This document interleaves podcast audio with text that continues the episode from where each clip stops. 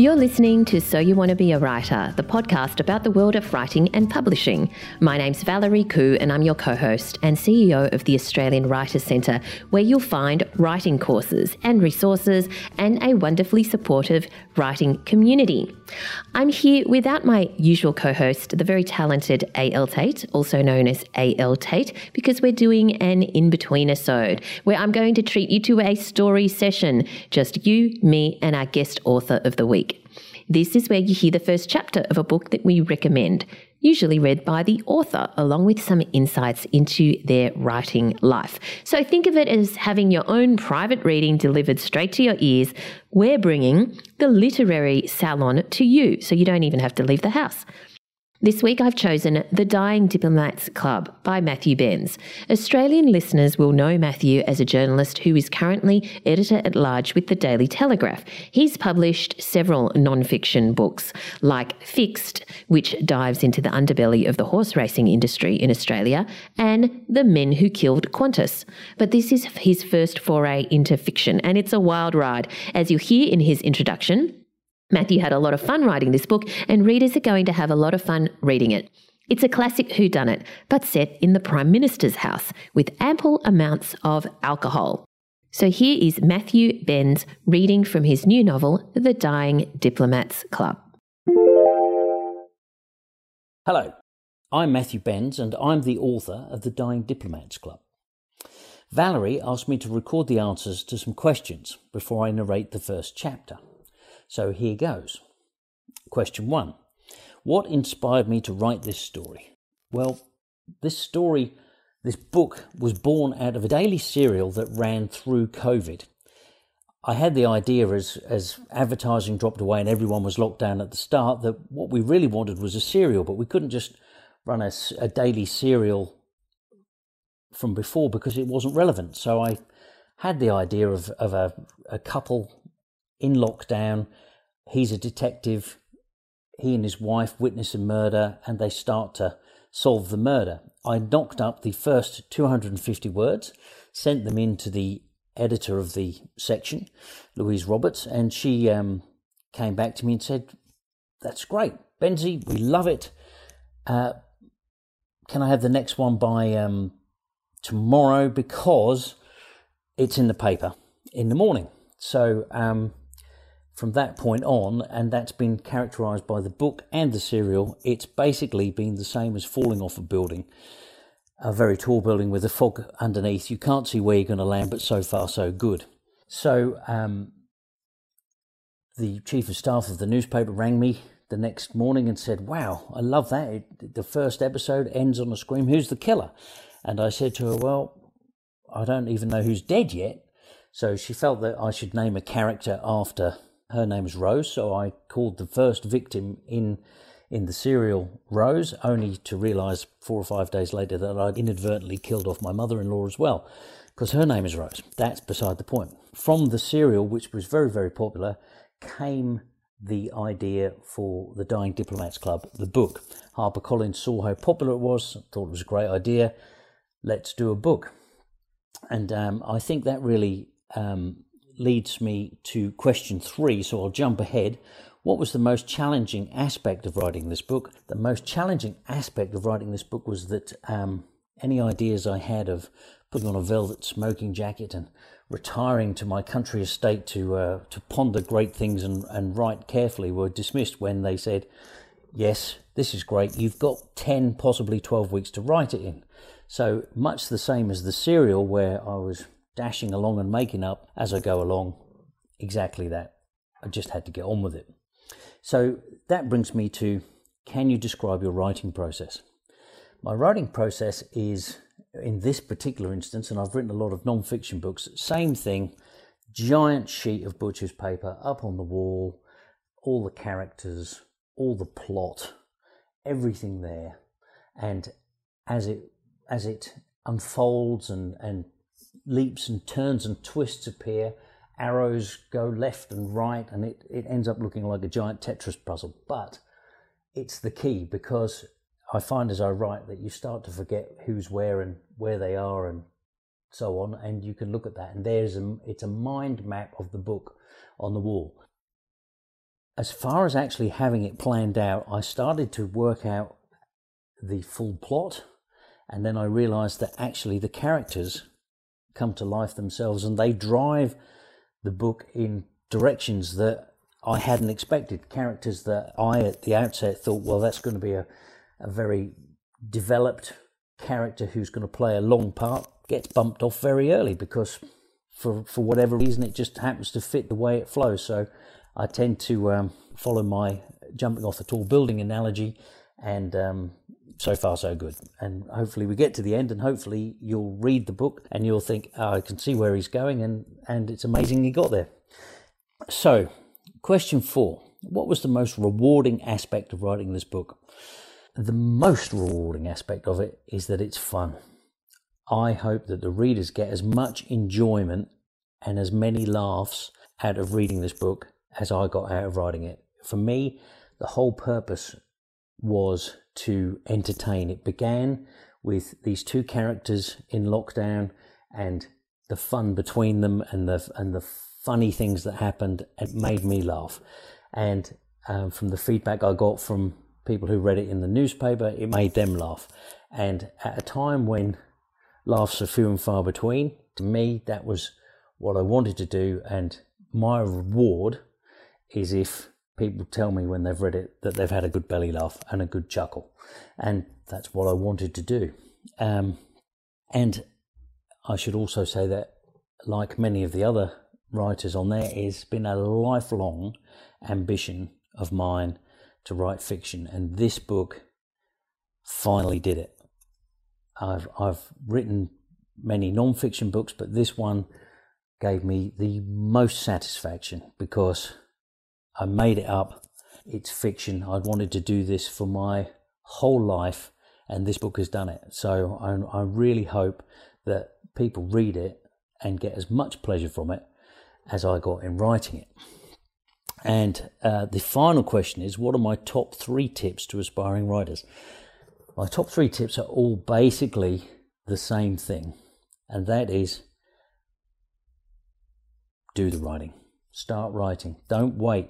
I off, I thought for a long time, oh, you know, I, I had to have a shack on the beach, had to be the right the right ambience and everything for me to write. In actual fact, I ended up writing this book on the kitchen bench.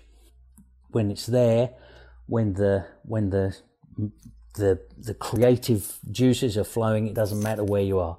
And I think there's so much procrastination in writers. I know I wasted years you know, getting the right pen, getting the right typewriter, getting the right computer, getting the lovely leather bound journal, all of that stuff. It's rubbish. As Jilly Cooper said, what gets books written is putting your bum on the seat and you sit down and you sit there and you start typing. It doesn't matter what you type, just start, get writing, and then it happens. Inspiration flows. As I said earlier, the characters come alive, and and with them they're they're a, they're a whole they're a whole creation in themselves, and they drive and generate the creative juices. And once you start, you do more, and you can't stop. So that's my top three tips: start writing, get writing, do it now. Okay, and on that point, let me narrate the first chapter of The Dying Diplomats Club. Chapter 1 An Unexpected Invitation. The red crowding the edges of Detective Nick Moore's vision gradually turned to black as the hands on his throat pressed more insistently against his windpipe, cutting the flow of oxygen to his brain. It was no good. As unconsciousness threatened, he desperately fought the hands away and took a deep, ragged breath. Oh, darling, we almost had it that time, said La Contessa, his high-born Italian wife. It's only the collar button to go, and this dress shirt will fit perfectly. I have always admired your optimism, my Venetian visionary, he gasped, but this dress shirt last fitted properly on our wedding day, and it would be too impolite to specify the time since in actual years. But, Nicky, you look so handsome in this shirt rather than that old fuddy-duddy one you normally wear. That old fuddy-duddy one, as you so disparagingly, disparagingly call it, is very comfortable, said Nick, his tone registering his injured pride. Whereas this one, makes me feel like an English sausage squeezed into a chipolata skin. Oh well, have it your own way. It's a very special occasion and I really wanted you to look your best. Well, if you think it's such a good idea, why don't you see if you can squeeze into your old wed. The rest of Nick's sentence was fortuitously interrupted by Baxter, their intrepid beagle, who suddenly jumped off his mink covered gel pod on the sofa in the garden and hurtled to the front door in a whirl of slipping paws and wild yelping. This will be my delivery from Net-a-Porter, said La Contessa delightedly, skipping lightly to sign the driver's paperwork. She returned bearing the cardboard equivalent of the Leaning Tower of Pizza. Pisa. Now, what was that you were saying, darling? she said, as the boxes crashed onto the pavers in the back garden. Something about me squeezing into something? Hmm, oh no, nothing important, said Nick, thankfully patting Baxter's head and helping to pick up the boxes and stack them on the glass topped outdoor coffee table. I was just hoping you would have a lovely figure hugging number in those boxes. Me too, La Contessa said excitedly, ripping open the first one and skimming the handwritten note before pulling out a shimmering, silver beaded dress and holding it against her body for Nick to admire. You boys are so lucky. You just keep wearing the same old dinner suit, whereas we have to keep buying new clothes. Admittedly, she continued, shrugging out of her active leisure wear and wriggling into the silver dress, you did have to buy another one because the original became, shall we say, a little snug. It's funny how that only happens to boys, said Nick, casting a worried glance at the windows of Turner Towers opposite to see if La Contessa's impromptu burlesque performance was being overlooked. I know, said La Contessa. It's the elastane in girls' clothing. It's well known it shrinks over time, meaning you simply cannot fit into your old dresses.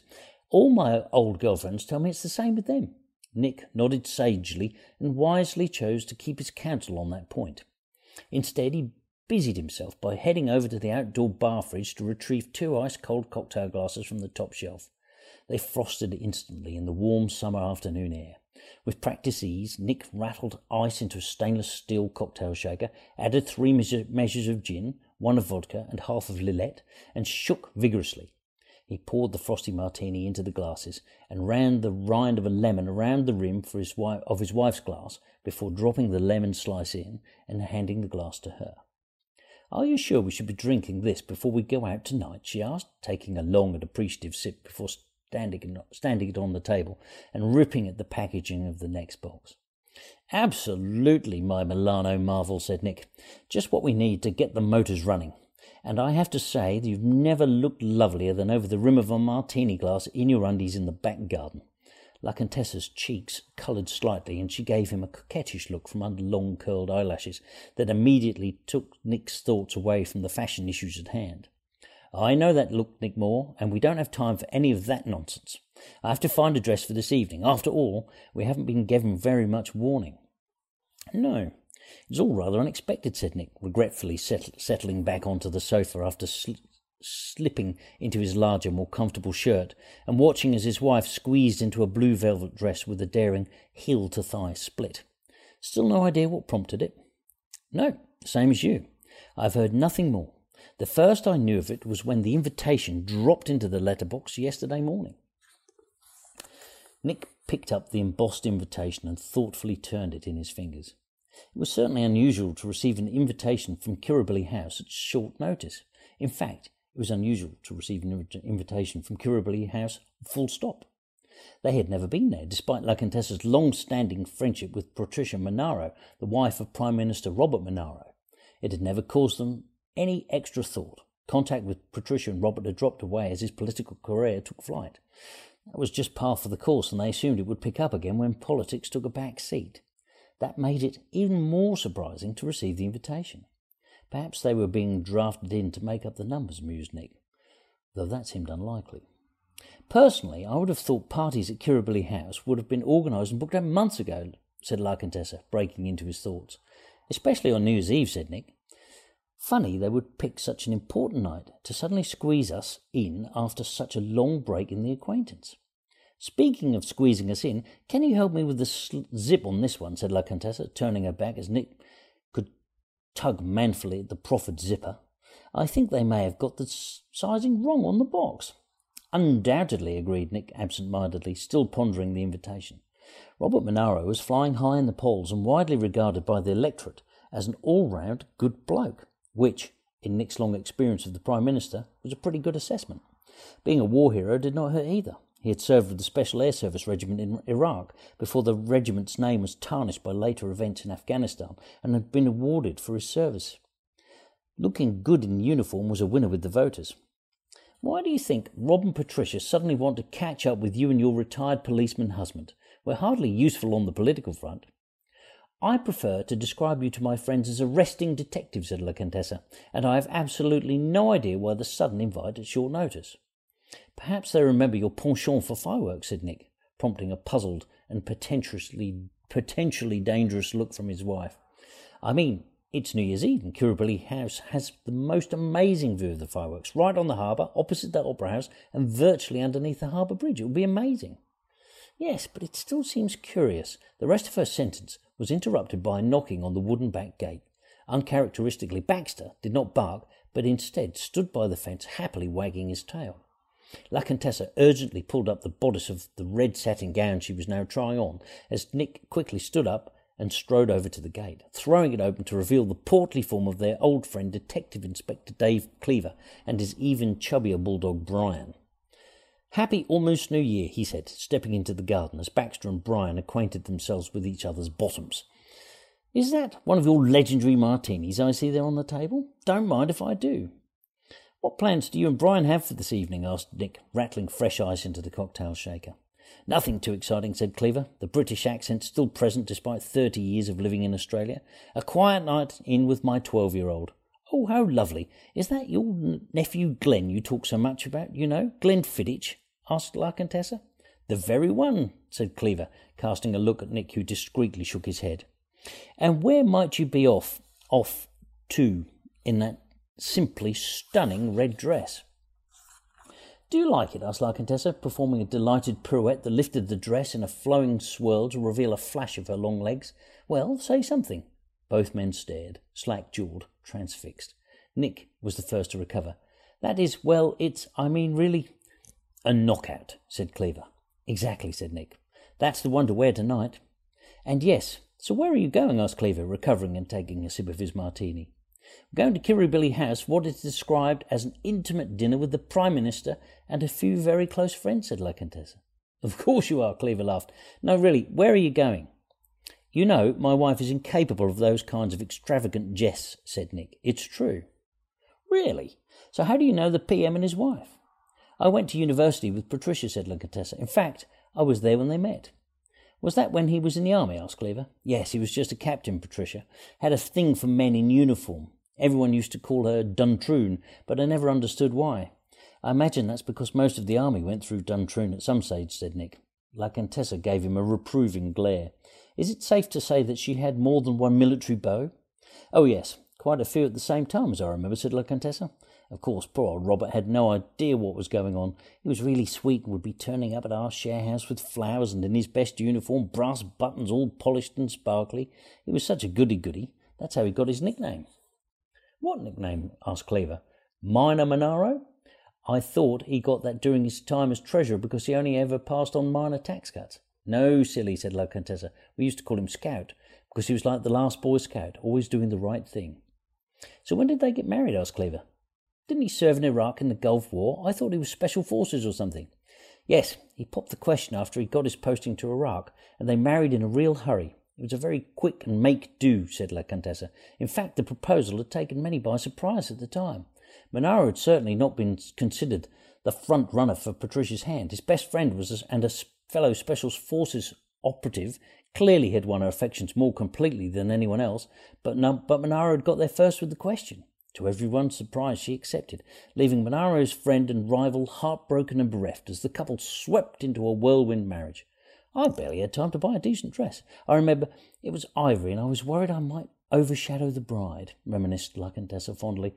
We had the reception in the garden of the house, and the next day ran off to battle. Very romantic, really. And did she wait loyally, loyally and faithfully for him? asked Cleaver.